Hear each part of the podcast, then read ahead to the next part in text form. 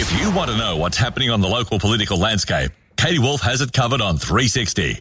Everyone is listening. Mix 104.9. Well, we've had quite a few people actually get in contact with us here at the station around the changes uh, around stamp duty. Now, this is something that was actually announced in the Northern Territory budget last week, but one of those things, I guess, that uh, while it has been covered in the media, it's maybe something that a lot of you aren't aware of exactly what the changes are going to mean. Now, joining us on the line to tell us a little bit more about the situation, Real Estate Institute of the Northern Territory CEO Quentin Kilian. Good morning to you, Quentin.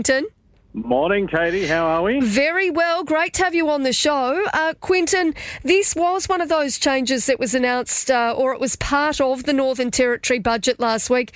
I guess to some degree it flew under the radar, but it's something that you, right from the get go, were quite concerned about. Quentin, firstly, talk us through what this change is going to mean. Well, essentially, Katie, it, it wasn't announced. That was the point. It was, it was um, basically uh, just pushed through.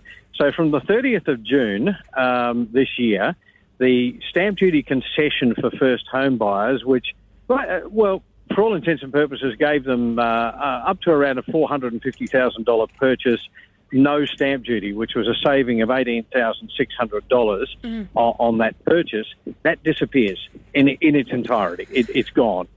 So you pay stamp duty from from dollar one on your purchase.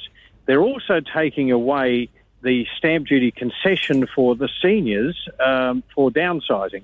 So there was a, a $10,000 stamp duty concession on a senior who decided to downsize their property, and that's also going. It's a pretty massive change. I mean, realistically, if you're going to be buying your first home, that stamp duty saving is a really big one. Well, it means that, that, that a first home buyer is now going to have to look at finding another twenty to twenty five thousand dollars mm. before they can even consider that purchase, um, because that's what the stamp duty revenue uh, is, or stamp duty uh, portion is going to account for. Yeah. Now that that is going to stymie uh, first home purchases, and in the last twelve months, if you look at Territory Revenue Office uh, figures. Um, I think it, the last one I looked at was uh, April figures. There were 1,233 first home commitments, which wow. equated to about 42 to 48 percent of the entire um, purchasing commitments in, in, in, property. So first home buyers made up around half of the territory home purchases in the last 12 months. Yay. And that was driven largely by the incentives that they were getting to get into first homes. Now, we've seen it with both the federal government and with the uh, Reserve Bank. Both of them have noted that the stimuluses that they've put into uh, into the marketplace are working. Mm. Um, proof positive that the stimulus that the territory government has put into the market is working. Now is not the time to take your foot off the accelerator and put your foot on the brake. Quentin, uh, how- in my article in the newspaper, I equated this to a gardener who, for five years, hasn't been able to grow lawn. Now he looks at his lawn and goes, "Isn't it lush and beautiful?" It's time to turn the water off and see what happens. Well, you know what's going to happen. Yeah. It's going to turn back into brown dirt.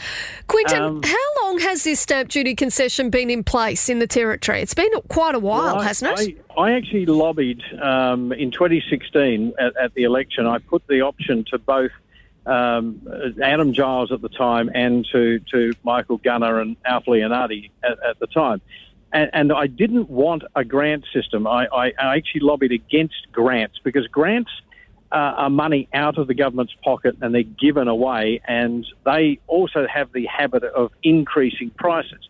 So I lobbied for a stamp duty concession, which is foregone revenue. So it's revenue that they're not getting at the moment, but they will get later on because as people buy into their first home, at some stage they will upsize, they will trade up to another house, and then they're going to have to pay mm. full freight on their stamp duty. So it, it's a foregone revenue model. Yeah. And in, in 2016, uh, the Liberal government came back with a $10,000 grant, and Labor, to their to their credit, came back and said, yes, we like the foregone revenue model, and they actually implemented the, the, the stamp duty concession, which is uh, what we've wanted. So it's been in, in the market since 2016, Yep. October 2016, I think we bought it in. So, Quentin, what impact or what feedback, firstly, have you had over the last week since this, you know, since this change came into place? Um, look, the, the feedback has been um, one of shock and horror in the sense that uh, most people, and, and certainly within our industry, can see that it will have a negative impact on, on the marketplace. There, there is a real push towards getting new new builds, so getting people to buy land and to build new property, Yeah. and that's not a bad thing by any stretch. But then you look at places like Alice Springs and Tennant Creek and Katherine, where currently there is no new land release and there is no new build activity. So the focus has been on first home buyers getting into it, the existing property market. And until you have that opportunity, you are literally blocking the door for for first home buyers.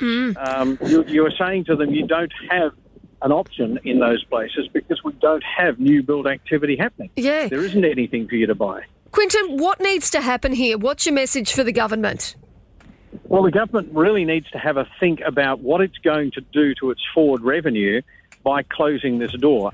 And, and it will be very obvious very quickly. And, and in fact, this morning I was uh, at the budget breakfast for, for Ward Kellers and I was just talking to Dave Malone from Master Builders. Yeah.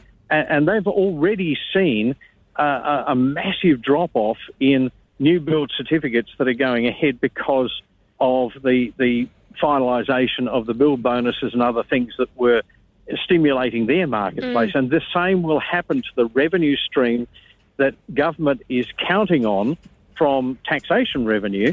It will dry up, and it will dry up very quickly. And that that is silly because then you're going to have to find a way to restart it. At the moment, they haven't turned the tap off. It doesn't turn off until the 30th of June. Yeah. And so my message is have a rethink about this and come back and say, look, we, we're not going to do it. We're not going to turn it off. We're going to keep it going.